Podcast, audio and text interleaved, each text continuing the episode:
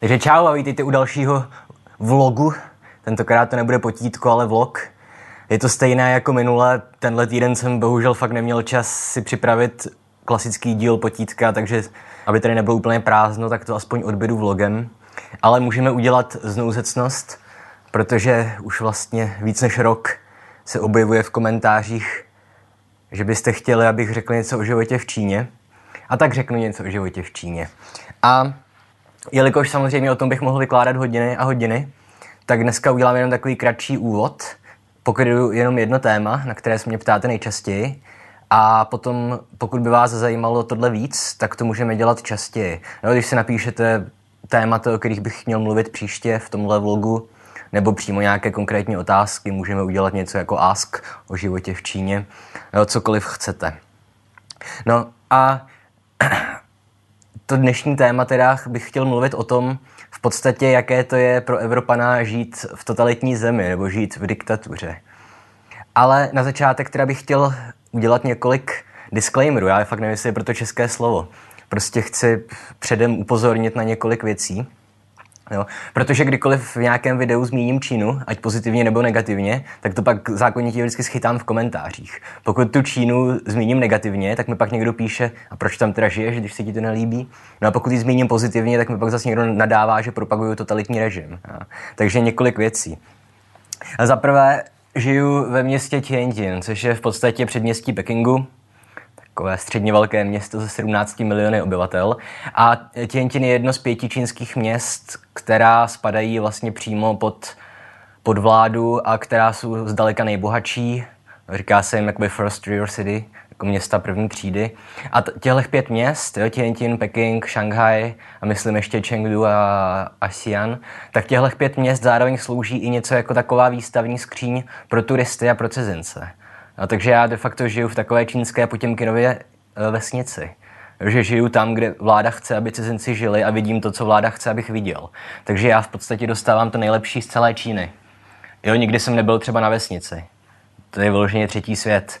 Ale na vesnici nikdy nepojedu, protože nejsem očkovaný proti vsteklině a to je prý dost strašná smrt, takže to nechci riskovat. Tak. A zároveň e, za měsíc a něco se vracím domů, proto taky dělám tohle video teďka, Jednak protože už se na ty své skoro dva roky v Číně můžu podívat z nějakého nadhledu, z nějaké perspektivy. A jednak protože už mi nehrozí nic horšího, než to, že mě vyhostí z Číny, což by v, v tuhle chvíli pro mě byla spíš výhoda pro můj životopis. No. Uh, druhá věc, kterou chci hnedka vyjasnit, je, že nejsem synolog. Nestudoval jsem čínštinu ani čínskou kulturu. No, takže nejsem vůbec žádný odborník na Čínu. Uh, budu jenom mluvit jednak z vlastních zkušeností, což samozřejmě jsou anekdoty, které nemají skoro žádnou platnost, a nebo budu mluvit o tom, co mi vyprávěli třeba moji kamarádi, taky cizinci, kteří už žijí dlouhou dobu. No. A zároveň další věc je, že Čína má dvakrát víc obyvatel než celá Evropa dohromady. Takže jako mluvit o Číně z mého úzkého pohledu je to samé, jako kdybyste byli ve Španělsku a vyprávěli byste potom o, o tom, jaký je život ve Švédsku. No, to je prostě úplně to samé, když já s Těnčinu vyprávím o celé Číně, tak prostě Šanghaj třeba je úplně jiný svět. Stejně jako je Švédsko a Španělsko nebo Anglie a Bulharsko. No, prostě Čína je obrovská. A poslední věc, to, že mám rád Čínu a občas o ní budu říkat dobré věci, neznamená, že schvaluju některé praktiky její vlády. No, tohle si ujasněme. A zároveň nebudu nějak komentovat zahraniční politiku, protože opět tomu nerozumím. A pokud někdo tvrdí, že tomu rozumí, protože si jednou za týden přečte článek na Idnesu, tak samozřejmě tomu taky nerozumí. Že? tak, dobře, ale teďka už teda eh, k tomu videu samotnému a já jsem to chtěl pojmout, abych měl nějakou koncepci tak, že bych jednak chtěl srovnat současnou Čínu vlastně s životem za normalizace v Čechách. Což samozřejmě já už jsem nezažil, ale můžu vycházet z vyprávění svých rodičů nebo z toho, co jsem si přečetl o té době, nebo z toho, co mi vyprávěli moje starší kamarádi. A zároveň bych taky chtěl srovnat vlastně svůj pobyt v Číně se svým životem v Německu. Protože předtím jsem ještě žil rok v Německu, takže si myslím, že už mám, žil jsem ve třech různých zemích a myslím, že mám docela solidní už představu o tom, jak se ty životy od sebe liší, respektive neliší. No a jako tady hnedka na začátek řeknu, co může být pro někoho asi překvapivé, že pro mě život v Německu a život v Číně jako si nijak zásadně od sebe nelišily kromě detailů. Ale jako ve výsledku ty velké věci které jsou pro někoho pozitivní, pro někoho negativní, pro mě spíš pozitivní, tak jsou úplně stejné v Číně jako v Německu. Jo? Totiž to, že zkrátka jdete někam, kde nikoho neznáte. Jedete do země, která nemluví vaší mateřštinou. I když v Německu jsem to měl samozřejmě snazší, protože německy umím docela dobře, zatímco čínsky umím mizerně. Jo. Ale i v tomhle je to podobné. Jo. A musíte si prostě znova začít budovat kontakty a tak dál. Jo, to je, v tomhle všem je to stejné, ale ve výsledku prostě můj, můj dojem teďka už na konci pobytu v Číně, tak celkový dojem je úplně stejný, jako byl na konci mého pobytu v Německu. Totiž na jednu stranu už se jako strašně těším domů a na druhou stranu se mi odsud strašně nechce. Prostě po, pořád ještě ta pozitiva převažují nad negativy. No. A stejně jako život tady má samozřejmě spoustu negativ, ať už spojený s tím totalitním režimem nebo se neznalostí kloudnou neznalostí jazyka, tak má zároveň prostě spoustu pozitiv a ta pozitiva převažují. No. Uh, takže teďka už teda k tomu hlavnímu tématu, totiž jak se projevuje totalita na život cizince v Číně. No a jo, a tady zase musíme dělat rozdíl v tom, jak se projevuje na život běžných Číňanů a jak se projevuje na životě cizinců. Ale budu opět mluvit jenom za sebe, tedy za cizince. A podstata je, že ne tak moc, jak byste asi čekali. Uh, jediný skutečně zásadní problém s tím, že tady není demokracie, tak i pro mě spočívá v tom, že je cenzurovaný internet. Tohle nejspíš víte, ale můžu vám o tom říct ještě víc. Eh, zkrátka, myslím, 70% internetu tady nefunguje v Číně. Je to blokované cenzurním úřadem. Mimochodem není to zakázané. Jako není nějaký zákon, že nesmíte chodit na Facebook, akorát prostě mají ten čínský firewall, který vám v tom zabrání. A tohle je zkrátka problém. Jo? Eh, asi si těžko dokážete představit o tom, jaké úsilí pro nás znamenalo vlastně dva roky vytvářet YouTubeový kanál, obsah YouTubeového kanálu ze země, která aktivně blokuje YouTube. Jo. Ale jde to, jak vidíte. Ale je to občas osina v, v zadní části těla. A druhá věc je, že ono se to dá relativně snadno obejít. Jo, možná jste někdy slyšeli o aplikaci, která se jmenuje VPN, VPN, jakkoliv. A to je prostě program, který vám, já nevím, jak to funguje, nejsem ajťák, ale zkrátka to je aplikace, kterou si nainstalujete a ona vám dokáže vlastně přejít přes ten cenzurní blok, přes ten firewall. Takže tohle není zase takový problém. A mimochodem, VPN používají i Číňani úplně běžně. Jo. Druhá věc je, že oni ho ani tak nepoužívají k tomu, aby se dostali ke svobodným informacím, ale spíš k tomu, aby se dostali na Netflix a na, YouTube, jo? ale tohle je jako běž, velice běžně rozšířená aplikace. Takže cenzura internetu se skutečně tvrdě dotýká jenom skutečně lidí bez vzdělání nebo bez nějakého přístupu k informacím. Jo? Ale prostě na naší univerzitě není jediný student, který by neměl non-stop zapnuté VPN. Takže i ta cenzura internetu je omezená. Na druhou stranu, abych to nezlehčoval, tak čínská vláda, pokud chce, tak ta VPN schodí. A pokud je kdykoliv je nějaká významná politická situace někde ve světě, která se týká Číny, nebo pokud je třeba výročí nějaké krvavé události tady v Číně, tak prostě pár dní VPN nefunguje. Což je trošku děsivé, protože to znamená, že my víme, že kdyby Čína fakt chtěla ten internet úplně zablokovat, tak to může udělat. A tohle teda je tak jeden z důvodů, proč se už trošku těším, až odsud vypadnu, protože asi víte, že v posledních měsících jsou nepokoje v Hongkongu, že tady nebudu zacházet do detailu, ale zkrátka v posledních měsících i to VPN tak jako kolísá. V podstatě bych řekl, že v jednom týdnu internet tři dny funguje, čtyři dny nefunguje. No. Takže tohle je asi největší problém. Pak jsou problémy, které třeba by jiné cizince jako mohly postihnout hodně, ale mě jsou celkem egál. První z nich je to, že nemáte vůbec šanci nějak jakoby veřejně provozovat svoji víru.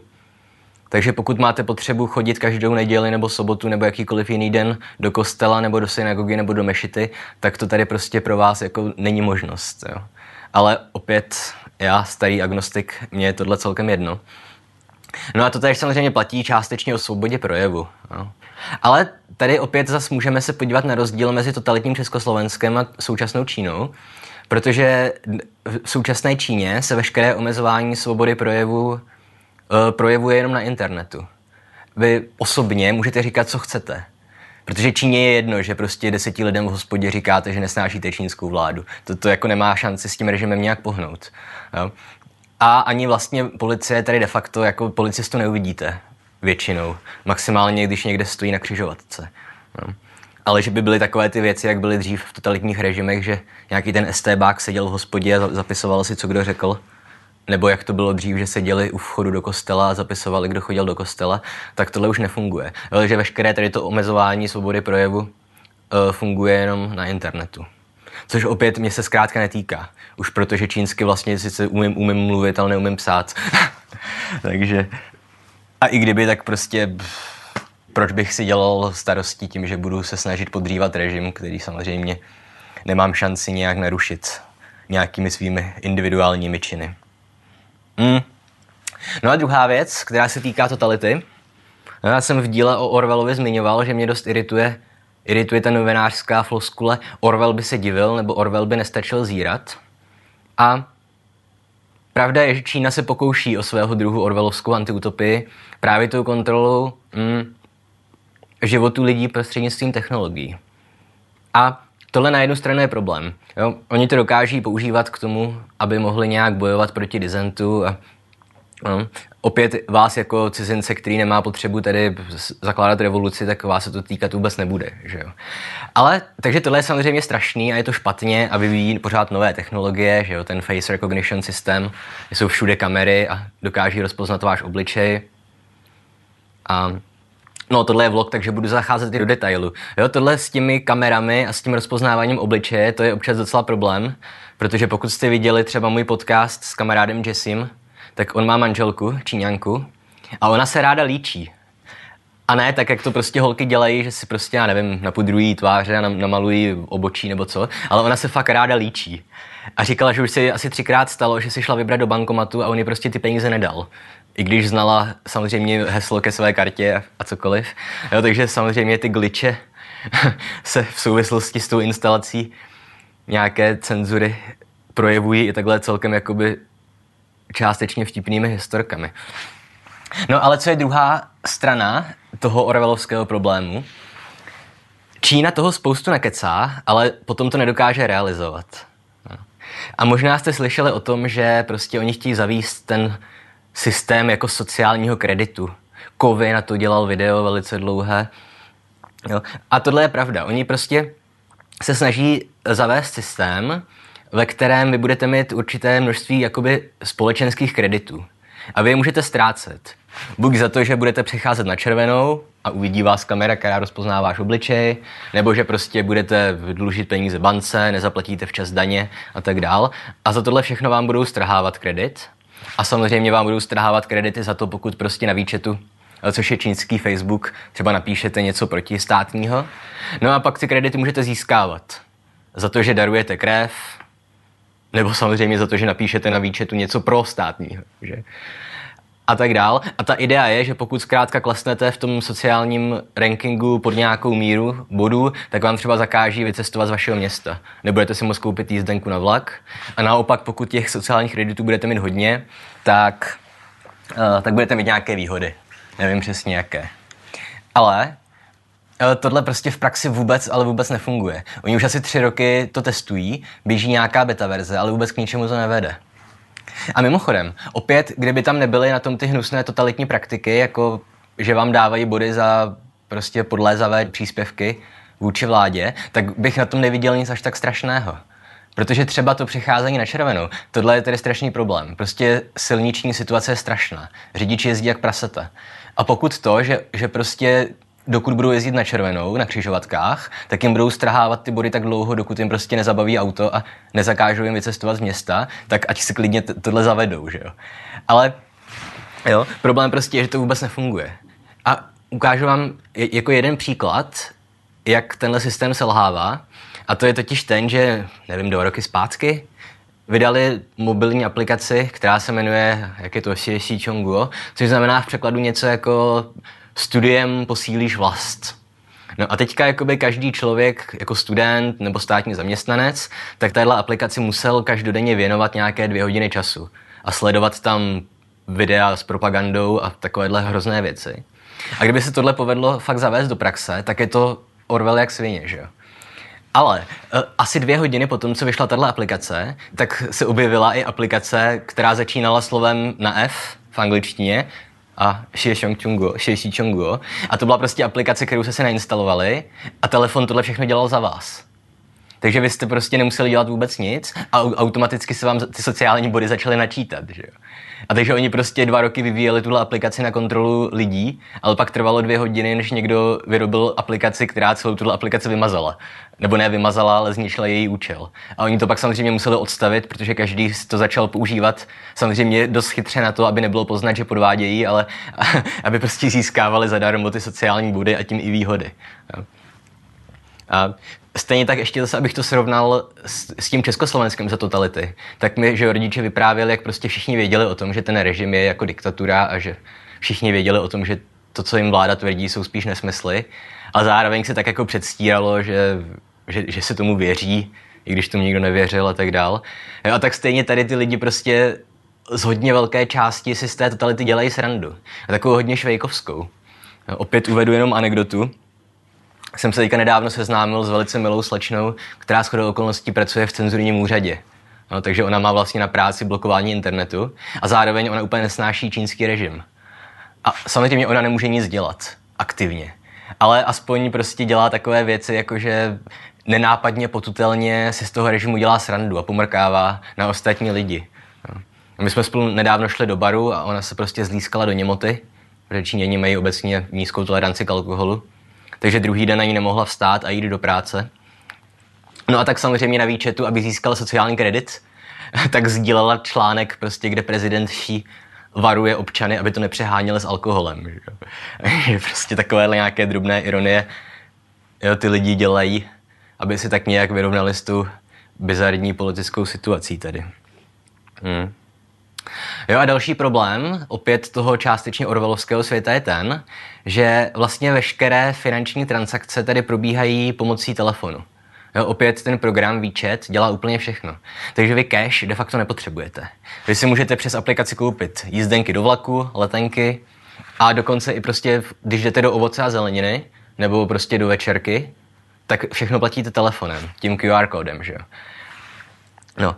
A potom omlouvám se všem svým kamarádům, že tuhle historku slyšeli už stokrát, ale jediná má příhoda, která souvisí s tím letím systémem, kde vy všechno platíte telefonem a vláda samozřejmě sbírá vaše data, tak jediná situace, kdy jsem tohle pocítil, byla ve chvíli, kdy jsem jeden týden zkrátka pil víc než je zdrávo. Prostě jsem utratil hodně peněz za alkohol. No a pak mi o víkendu přišla SMS na mobil, ve smyslu ministerstvo zdravotnictví varuje nadměrná konzumace alkoholu způsobuje zdravotní problémy. A tohle je samozřejmě spíš jako k smíchu, ale když si představíte, že bych prostě použil telefon k nákupu věcí na přípravu nějaké domácku vyrobené bomby nebo něco takového, tak se dá předpokládat, že mi o víkendu nepřišla SMS, ale že by mi o víkendu policejní komandu vyrazil dveře. Že? No. A tohle, proč to zmiňuji v souvislosti s Facebookem, jo? Já jsem říkal i v západním světě, že mám, vidím strašný problém v tom, že zkrátka korporace sbírají naše data a potom je prodávají třetí straně. Jo, protože v případě Facebooku my de facto dneska už nejsme zákazníci, my jsme spíš produkt. My používáme Facebook a ten sbírá naše data a prodává je třetím stranám a ty pak na nás směřují reklamu. Že jo?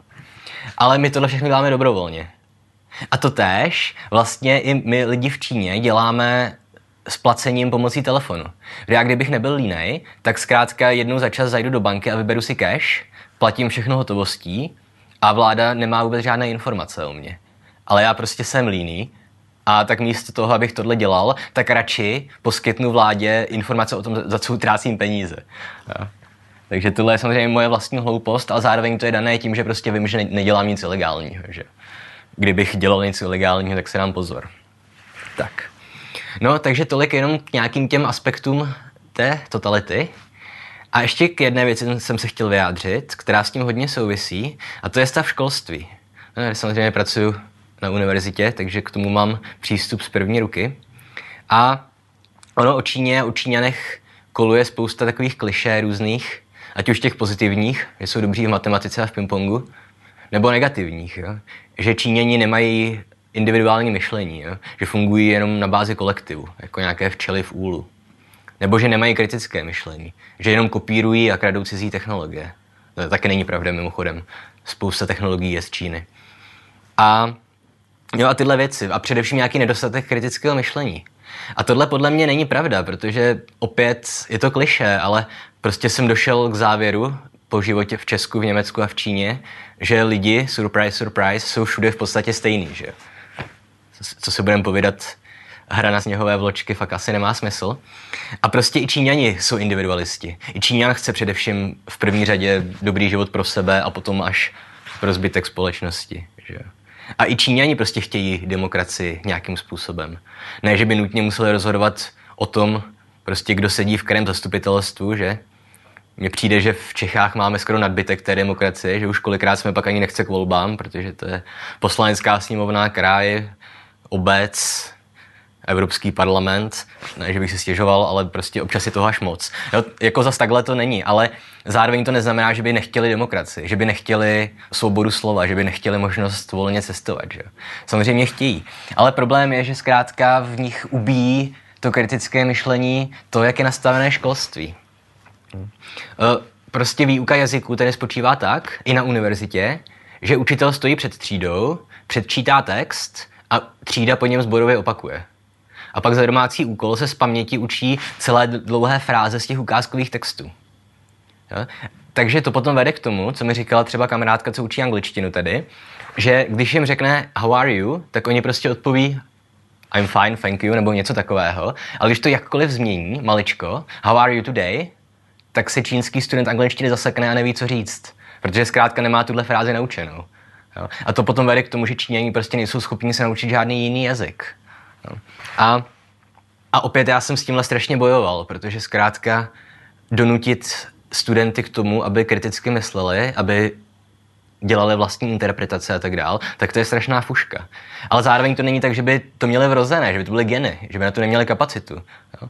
Děcka, které teďka už učím druhým rokem, tak s těmi už jako fungují úplně na stejné bázi, jako když jsem ještě učil v Čechách.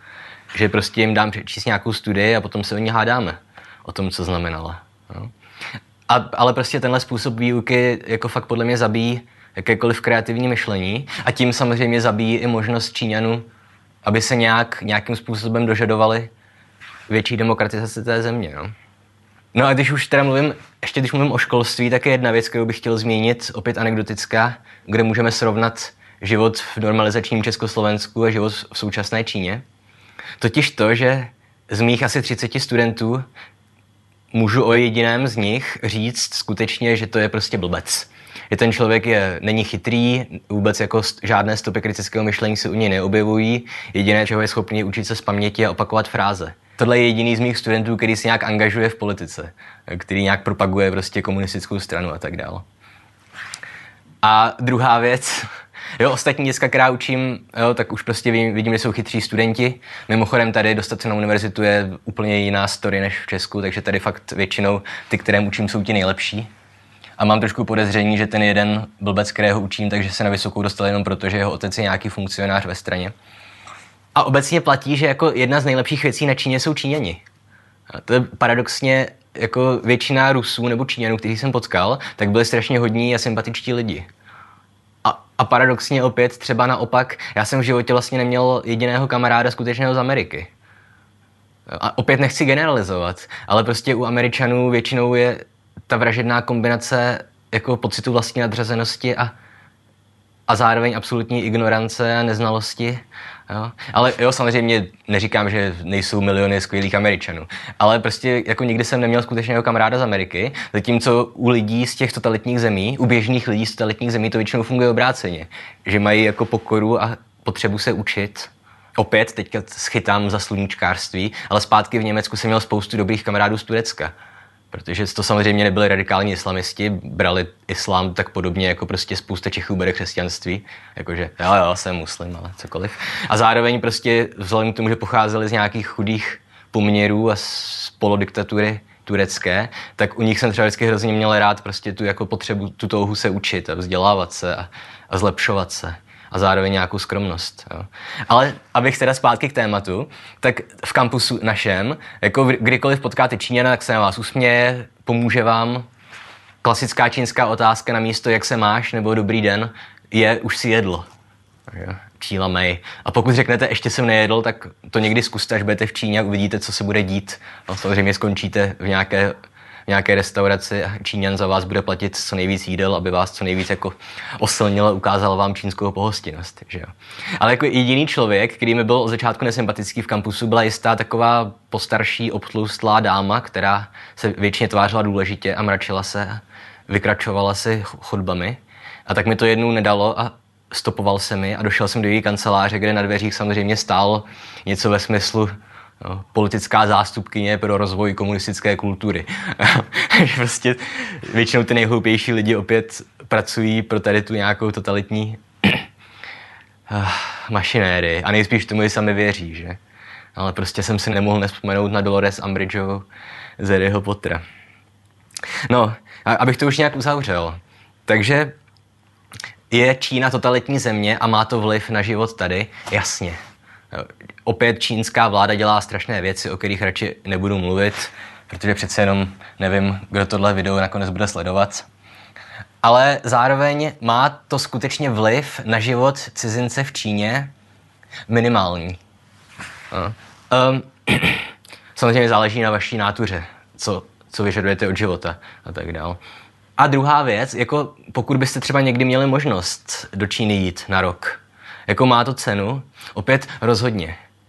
Pokud vám nevadí to, že nebudete moc každý den kontrolovat Facebook a Instagram a pokud vám nevadí to, že občas nepoteče teplá voda a, a v zimě občas nebude fungovat topení, tak prostě jako není nic, co by vám mělo nějak zásadně bránit v tom do Číny na nějaký čas jít. Zároveň tohle není má vlastní zkušenost, ale říkalo mi hodně kamarádů, co tady žijí déle, že je lepší taky z Číny včas vypadnout. Protože hodně lidí se zasekne v takovém tom kruhu, v takové té životní situaci, myslím cizinců, kdy žijí v Číně a relativně snadno si vydělávají peníze, protože cizinci tady mají velké platy za málo práce. A tak se dostanou do takové té fáze, kdy mají prostě dost peněz na to, aby si žili pohodlné životy a a najdou si čínskou manželku, což pro cizince taky většinou není problém, že? Protože my jsme pro ně exotičtí. A tak si tak žijou a najednou jim je 40 a zjistí, že vlastně v tom životě vůbec nic neudělali a, a nikam se neposunuli a, a, a že vlastně v Číně zůstat nemůžou, protože tady nefunguje sociální systém, že? Takže v důchodu by neměli z čeho žít. Takže se potom musí vrátit do Ameriky nebo odkudkoliv přišli a, a zjistí, že jsou vlastně, že si zatraceně zkomplikovali život. Jo? Takže na rok nebo na dva je Čína, myslím, skvělá zkušenost. A jak říkám, tohle byl jen takový maličký úvod. Pokud by vás na tohle téma toho zajímalo víc, tak samozřejmě můžu vyprávět hodiny. A výhoda pro mě je tak, že se to nemusím nějak zvlášť připravovat, protože v tom žiju. takže tak, takže tohle byl vlog o životě v Číně. Znáte drill, video líbilo, dejte like, dejte odběr, komentujte, sdílejte, pište recepty, pište cokoliv dalšího a můžete nás podpořit na Patreonu a můžete nás podpořit na výčetu, pokud naskenujete můj QR kód a tak.